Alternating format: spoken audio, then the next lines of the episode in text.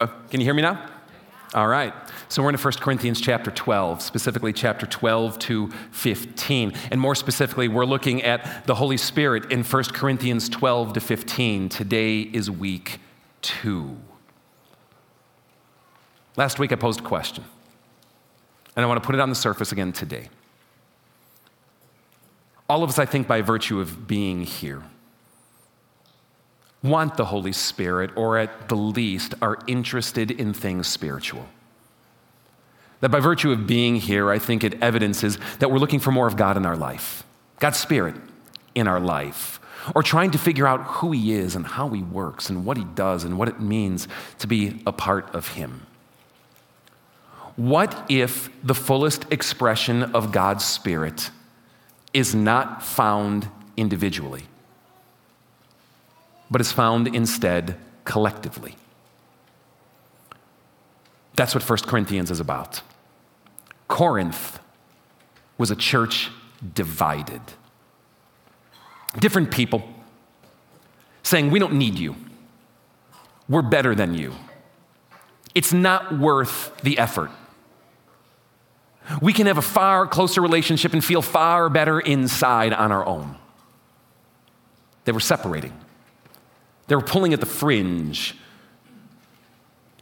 of who they were as a body. And they were fragmenting as a church. I can do it on my own. My way is better, easier to separate. If you get this, you get what was going on in the early Corinthian church. Paul writes this letter called 1 Corinthians to this church, pulling at the seams of each other, trying to show them a new way of spirituality, Jesus' way of spirituality. And that a life with Christ and the fullness of spirituality is not an individual experience but the fullness of it can only be experienced collectively. Now, those of you who've read this letter before, those of you who've been to church for some time, those of you who've kind of swum in the Christian stream for any length of time, you've come across 1 Corinthians 12, and that's where we're rooting ourselves here again today. We're taking the back half. And Paul comes up with this metaphor for this collective group of people in Christ by his Spirit called the body, Christ's body, the body of Christ. A lot of us have heard it, right? I think so many of us have heard it so much that this idea of being the body of Christ has actually become a cliche. There's this Christian philosopher, his name is Dallas Willard. Um, read anything he's ever written. And he has this line that, that, that stuck with me. And he says this Familiarity breeds unfamiliarity. Let me say it again familiarity breeds unfamiliarity. Here's what he means the more you become familiar with something, the more you cease to understand what it is actually saying. Because in the repetition of it, the familiarity of it, the, the, the resonance with it, you go on autopilot. You assume you know the answer to the question already being asked. Your familiarity has created your own field of vision so that the raw root of what something is can be lost in the process. Let me give you an example. Since the time of Jesus, Christians have been gathering and saying the Lord's Prayer. You ever say it? You ever say it in church? You ever say it and not even know what happened to the minute that you just said it? Right? You go on autopilot. You are so familiar with it that you have actually become unfamiliar with what it is actually saying and how profound and provocative Jesus is actually calling you to pray, not only what for, but in contrary to what you would normally pray for. The familiarity with it breeds an unfamiliarity. Are you with me? And I find that so often for those who have walked the way of Christ we come across these metaphors, these images, these verses in these passages, and we get such a base familiarity with them that they become fundamentally unfamiliar. I believe that 1 Corinthians 12 is one of these where Paul talks about the body of Christ. We talk about the body of Christ so casually, so freely, so just matter of factly that we don't even think about what Paul is actually saying and in the process. Miss the provocative and profound message the Bible has to bring. Now, for those of you who are new to the Bible, to Christianity, to Christian metaphors, if you will, I got good news for you. Today will be a day of discovery. But for those of you who are overly familiar with it, especially to the point that it becomes dismissive, what I want to do today is help you rethink this metaphor of Christ and his body. I want you to radically rethink it today. I want you to rediscover it today. I want you to think of yourself, your life, your church, spirituality, what Paul is saying in this chapter differently by becoming familiarized again with something that may have become too familiar to you. Now, let me set it up. Growing up, I loved monsters. All right? I remember early on, before I was even in school, some of my earliest memories actually were going to my grandma's house. And when we go to my grandma's house, we'd watch Son of Svengoolie. All right? and we would go to my grandma's house every single week. And so in my childhood, I was exposed to and got to see everything from like Creature of the Black Lagoon to the classic Bela Lugosi to things like Abbott and Costello Meet the Invisible Man. All the black and white classics, all right? It didn't stop there. My dad showed me the movie Exorcist when I was nine years old. I stopped sleeping with my mom about five years ago because of that. She was elated about that swift move on his part. And maybe all of this speaks to my psyche, but there it is. Now, among all the classic monsters, Dracula by far the top, and I will fight you over it. All right? the absolute best uh, of all the monsters, he was the coolest for me. Of course, it was bolstered by things in my childhood like the Count on Sesame Street and that kid's candy that poses to be cereal, Count Count Chocula, and you know, things like that that built behind it. By the way, I was talking to Steve about this earlier, and uh, anyone ever like, you know, were you Count Chocula people? You know what he said the one he liked was? Was Frankenberry. Just, ew. Ew. So wrong, man. Thought I knew you.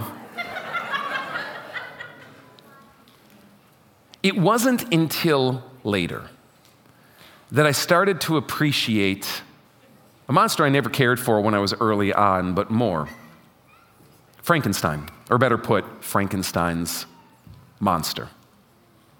I'm going to assume a certain level of familiarity here today, but I don't want to take too much license. So let me briefly explain the story and the history and the essence of it to you. Go back with me to about 1816. You have this young woman, her name is Mary Shelley. And she's gathered together with her husband Percy and Lord Byron of poetry fame. And they're gathering together and they kind of like laid down a contest. Who can write the best monster story? Mary Shelley goes to work.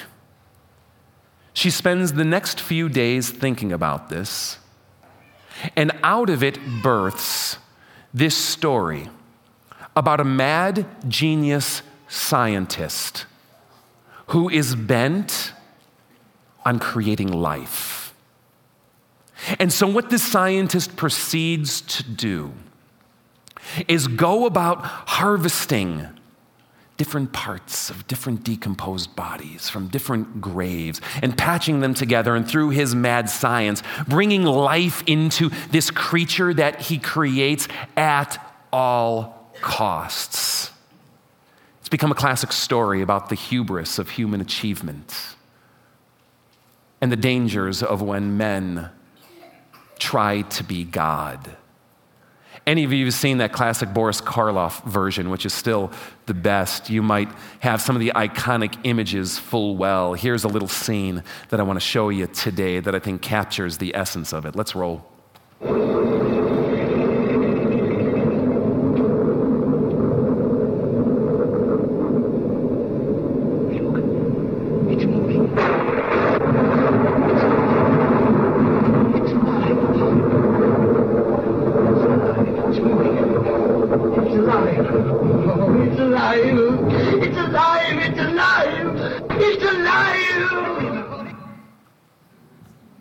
Remember it?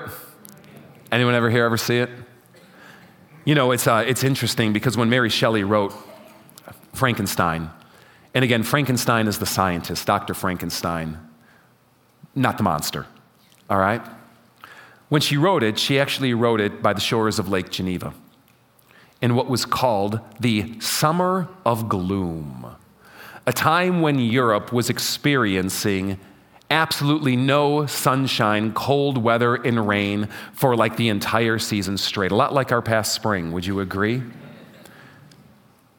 Too much of that births things like these. But you know, I think about that story that she wrote, and if you've never read the book, I really encourage you to do so because it's, an, it's a twist. It's an incredible twist on an illustration Paul makes about true spirituality that Paul uses to help us explain true spirituality and what it means to be connected to Christ or be a part of his body. Let me read this to you. From 1 Corinthians chapter 12, it begins like this. Just as a body, though one, has many parts, but all of its many parts form one body, so it is with Christ. For we were all baptized by one Spirit so as to form one body, whether Jews or Gentiles, slave or free. And we were all given the one Spirit to drink. Even so, the body is not made up of one part, but of many. Let me continue on. If the foot should say, Because I am not a hand, I do not belong to the body, it would not for that reason cease to be a part of the body. And if the ear should say, Because I am not an eye, I do not belong to the body, it would not for that reason cease to be a part of the body. If the whole body were an eye, where would the sense of hearing be? If the whole body were an ear, where would the sense of smell be? But in fact, God has arranged the parts of the body, every one of them, just as He wanted them to be. If they were not all, if they were all one part, where would the body be? As it is, there are many parts, but one body. He goes on. The eye cannot say to the hand, I don't need you. And the head cannot say to the feet, I don't need you.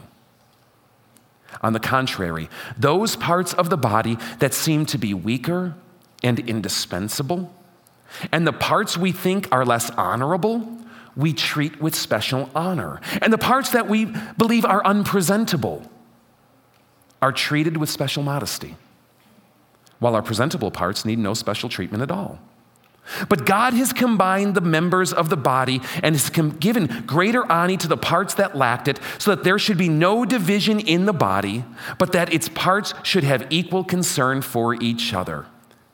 If one part suffers, every part suffers with it. If one part is honored, every part rejoices with it. Now you are the body of Christ, and each one of you is a part of it. Hear what it says again you are the body of Christ. And just in case that metaphor has become too familiar that you are missing the impact of what Paul is saying, let me break it down for you. What he does is he's talking about a human body. When Paul says you are the body of Christ, he is not talking about a body of water, a legislative body, or the way that we talk about an organization or a group. Certainly, it is being applied to us as an organization or a group, but don't miss the metaphor. He is talking about an actual human body. It is not genericized. That is the metaphor. Can you get a human body in your mind? Paul goes on to say, You are a part of it. Older translations and their next of kin will say, You are a member of it. But when it talks about being a member, it is not talking about being like a unit or some kind of genericized person who belongs to some organization as we think of membership today. No, a member is a part, a piece, like the word dismembered, if you will when he says you are a part or a member, he means you are a body part or a member attached to a body. I remember in eighth grade giving my first stab at writing real horror. We had to do it for an English class. And I remember turning it in and giving it what I thought was amazing and we would meet one to one with our English teacher who would then debrief it with us. And I remember him looking at me, and I remember it to this day, him going, Is this supposed to be funny? And he could see like the look on my face because I thought I was writing some serious next level stuff here. It's like, Dave, Dave, no, you got to write about like dismembered bodies. You've got to write about hanging, dripping members, hanging in a meat locker somewhere. This is the best of Lutheran education right here for you. Can you get that image? Of hanging, dripping members, members of the body, because that's what Paul is talking about hands and feet and heads and eyes and ears and arms and legs, parts of a body. Elsewhere, Paul will write about Jesus being a head, the head but again, unless your overfamiliarity leads you to mean, well, that means he's the chief of an organization or he's at the top of the pack, do not lose the metaphor. He is talking about a human head. Jesus is this as a part of this. And as this, Jesus directs where we go and is the face and representation of who we are. And in 1 Corinthians 12, Paul then says, You are parts of it. You are body parts sewn in to this head to make a body. The entire thrust of 1 Corinthians 12 is that that is what we are an amalgamated assortment of body parts fused to Jesus, deriving our life from Him. We are God's monster. I want to show you a picture today. And I actually had a moment of pause with this. But I talked to some trusted people and I want to show it and I want to explain it. And I want you to radically rethink what Paul is talking about here. The picture you see on the right, of course, is the classic Boris Karloff as Frankenstein's monster. The picture you see on the left, if you're unfamiliar, is the Shroud of Turin. For those of you who don't know what the Shroud of Turin is, it's an ancient relic from the 12th century of the Middle Ages that purports to be the burial cloth that was wrapped around Jesus' head when he was laid in the tomb after his crucifixion. We are well before the era of photoshopping here, and yet there's a lot of controversy over the shroud. There's a lot of debate, a lot of suspicion of fraud. I'm not here to go down that debate. What I am here to say is that there is an uncanny resemblance to me between this purported picture of Jesus on the left, or image of Jesus on the left, and what we see on the right. I hesitated here today because I don't in any way ever want to bring disrespect to Christ or his name. What I am not interested in doing is turning Jesus into a punchline. What I am interested in doing is helping you understand what the Bible is actually saying and just how potent this metaphor of the body that Christ or Paul is using happens to be. Let me share some insights with you today. If you think of yourself as something other than a dead and decomposing body part, you may be thinking too highly of yourself. The New Testament is absolutely clear that we as people are spiritually dead. We are dead in our sins. Jesus will say, Apart from me, you can do nothing. And if Paul uses the metaphor that we are body parts, what happens when a part of the body is severed from the body? It's dead. I think of people who pick flowers. I think of a funeral we had here just this past week. Beautiful flowers that were brought in, not these silk fake things, not these little plastic fake things. They look so beautiful, don't they, when you pick them and put them in a vase? And in the moment, if they could think, I bet they even wonder if they could do it on their own. Look at how I blossom and thrive. And yet, we all know no matter how much food you pump into it, no matter how much water you give it, it is only matter of time until it withers and dies.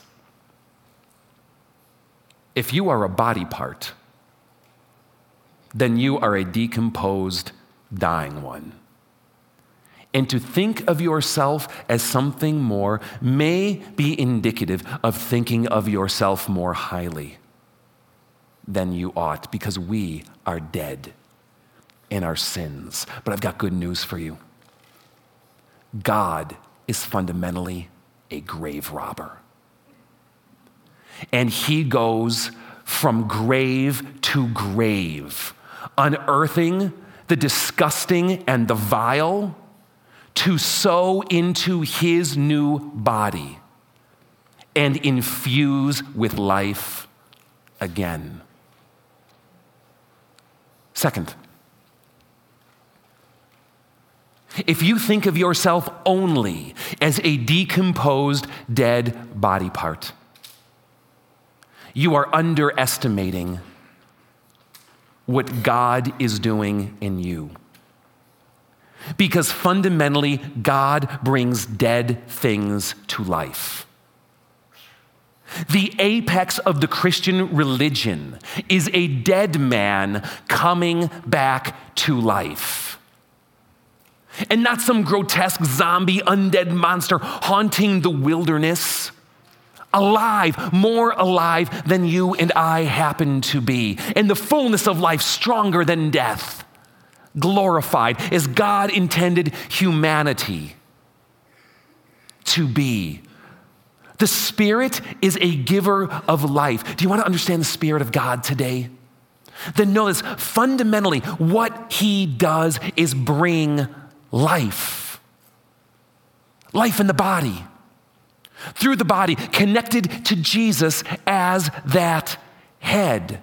I think of that great passage from Ezekiel chapter 37, where the prophet Ezekiel is brought out to a valley of an ancient and past war, and he surveys the valley that is filled with dead man's bones. And the Spirit of God, the angel of God, says to him, Ezekiel, do you think that God can bring these bones to life? And Ezekiel says what all of us says when we don't want to answer God. Well, you know what he can do. And in this ancient story, we see the Spirit of God come across this valley of dead, rotting, dried out bones. And it describes sinew and ligament coming together, reunited, coming back to life again. God is a life bringer. God brings life. The Holy Spirit brings life. No matter how dead you are, decomposed you are, rotten to the core, and vile you are, no matter how many years you have been buried under the earth in the grave, God has the power to bring you to life. God wants to bring you to life. And God will leave no grave unearthed.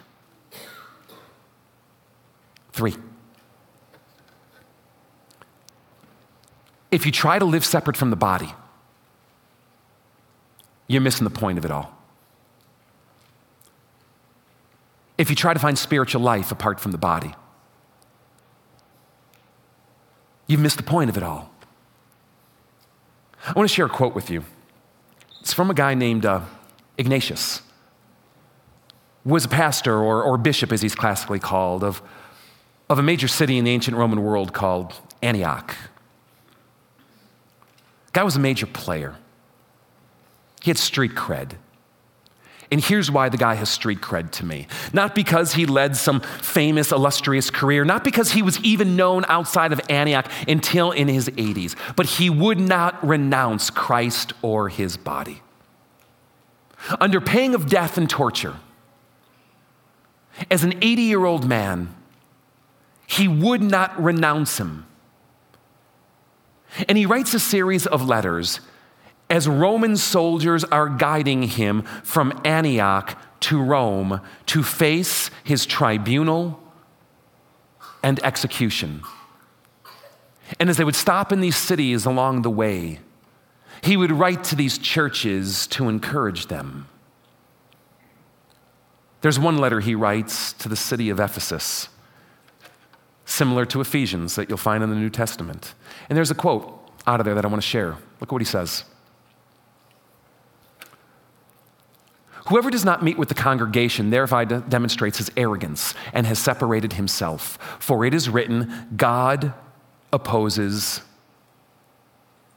the arrogant. My experience with spirituality today is everyone does it on their own. Everyone wants it on their own, everyone thinks about it on their own. My experience is that there's no difference between Christians and non Christians in this regard. That churches at best become collocations or places, like restaurants, where anonymous human beings come to eat from a similar menu without any interaction, dependency, or relationship with each other. I am overstating the point to be sure. How many do you know in the fellowship of faith body? And how many are you doing life with? How dependent do you feel on the body, not me, for the deep richness of your spirituality? How dependent do you feel on it for your spiritual life? Did you just answer the own question? I'm struck by what Ignatius says. It speaks to me as one who stands here before you as a hypocrite in this regard as well. That whoever does not meet with the congregation demonstrates his arrogance. You know what's easier? Life without the body. One of the greatest theological words or phrases that I've ever heard, one of the greatest theological teachings I've ever come across can be summarized in two words, and this is how it was said with, to me. Ready? People suck. And any length of time with the body proves it to be true. Life together is hard, it is messy. People are short sighted, people are petty, people are self serving, people are easily angered, people keep records of wrong. People are motivated by pride and by envy. People are not patient. I don't need to prove these things to you. It's hard enough with our own families at times, let alone gathering together. And so we see the great move of 21st century Christian spirituality of doing faith on my own. The ancient propitians of the faith have something different to say that it might demonstrate something else instead arrogance. That I'm above your petty squabbles. That I don't have time to invest in you. That I have better things to do than walk alongside of you. What other word can you give that except arrogance? Now, to be sure, what Paul is talking about here, or Ignatius is talking about here, doesn't always relate to a specific local gathering or body.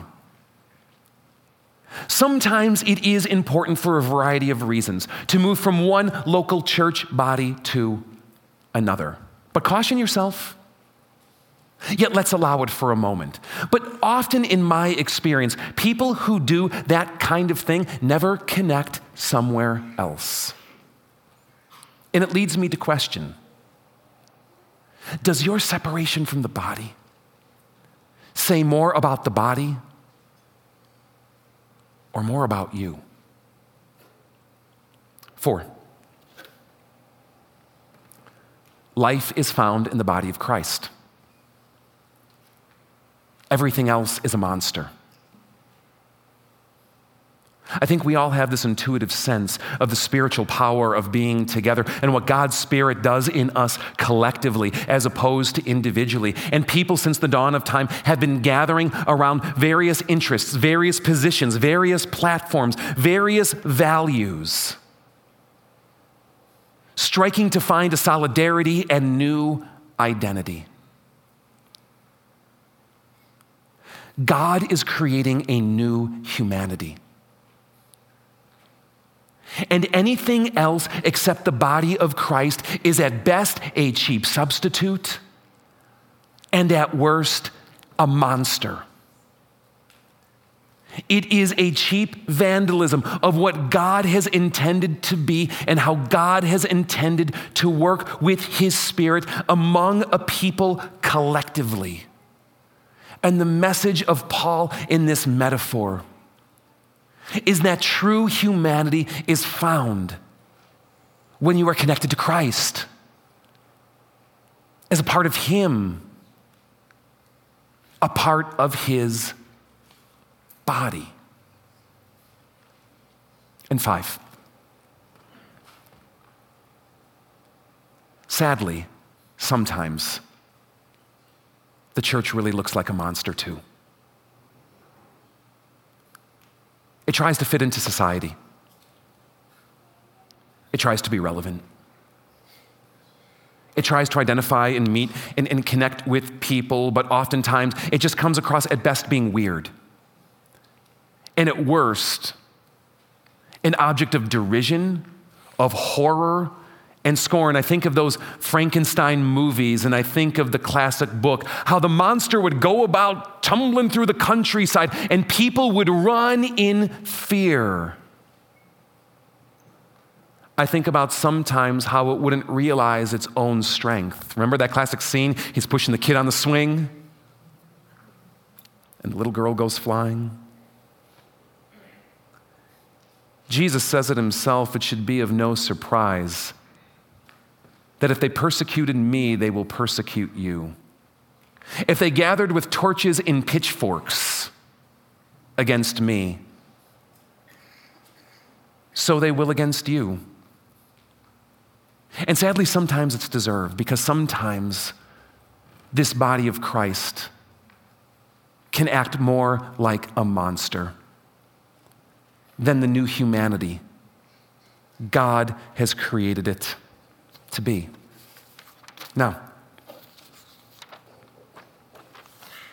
I want to recap what I've read to you today. I want to recap it to you in a different translation, the message. I like how it puts it today. After taking this journey this morning, see if you can see with new eyes the significance of the metaphor that Paul is sharing with you. Paul writes, You can easily enough see how this kind of thing works by looking no further than your own body. Your body has many parts, limbs, organs, cells. But no matter how many parts you can name, you're still one body. It's exactly the same with Christ. By means of his one spirit, we are, we are, we are all part of that body and have said goodbye to our partial and piecemeal lives. We each used to independently call our own shots. But then we entered into a large and integrated life in which He has the final say in everything. That is what we proclaimed in word and action when we were baptized. Each of us is now a part of His resurrection body refreshed and sustained at one fountain, His Spirit, where we all come to drink. The old labels we once used to identify ourselves, labels like Jew or Greek, slave or free, or any others that you might add, are no longer useful.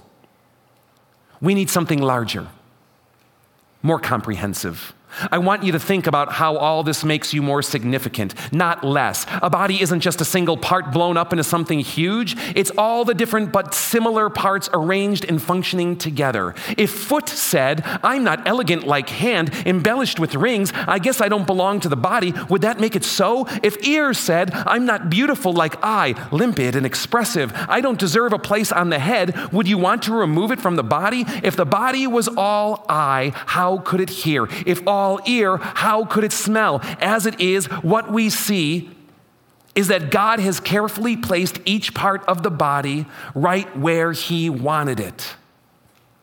But then He says this. But I also want you to think about how this keeps your significance from getting blown up into self importance. For no matter how significant you are, it is only because of what you are a part of. I like this line. And I'm going to put it up here. An enormous, an enormous eye or a gigantic hand wouldn't be a body, but a monster. What we have is one body with many parts, and each is proper sized and in its proper place. No part is more important on its own. Can you imagine eye telling hand, get lost, I don't need you, or head telling foot, you're fired, your job has been phased out? As a matter of fact, in practice, it works the other way. The lower the part, the more basic and more necessary. You can live without an eye, but not without a stomach. Right? You can live without an eye, but not without a stomach. He goes on and he says this If you had to choose, wouldn't you prefer good digestion to full bodied hair? The way God designs our bodies is a model for understanding our lives together as a church every part dependent on every other part. The parts we mention and the parts we don't, the parts we see and the parts we don't. If one part hurts, every part is involved in the hurt and in the healing. If one part flourishes, every other part enters into its exuberance. How do you be a part of this body of Christ? Paul writes it earlier, and I'm going to flash back. Here it is.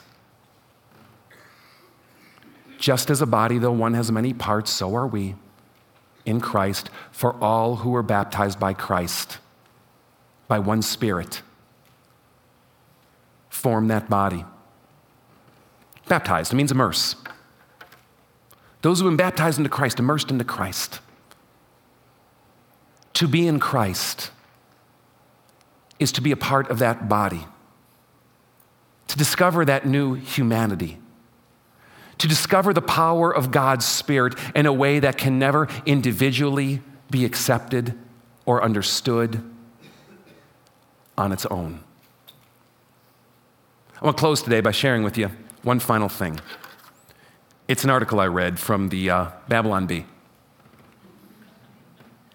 Read it for yourself.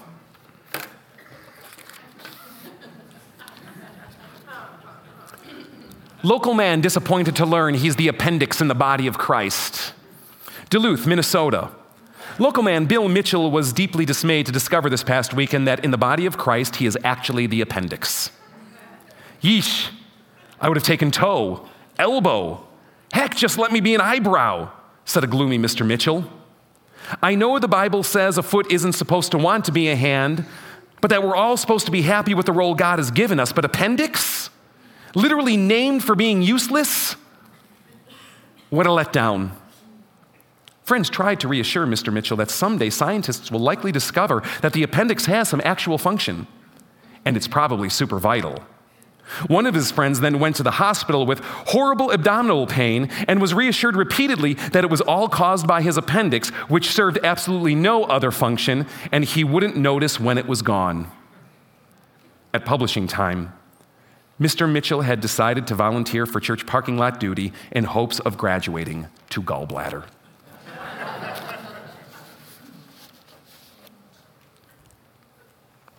Some of you, I think, think you're worthless, that you don't matter, that you're not important, that you suffer in isolation. God has something very very different to say. No matter how insignificant you might feel, you are part of something bigger, more wonderful, and filled with life than anyone can imagine. Welcome to the body of Christ. Today we commune. It was an ancient expression in the earliest Christian movement of unity, of what it means to be a body together. As we come and take it today, I encourage you to come with that in mind. How is this something more than just a spiritual hit for me? But how is this an expression of what God's Spirit is doing among us collectively? What does it mean for me to, love for, to live for something bigger than myself, as part of something bigger than myself, more important than myself. What does it mean to be a part of the body of Christ?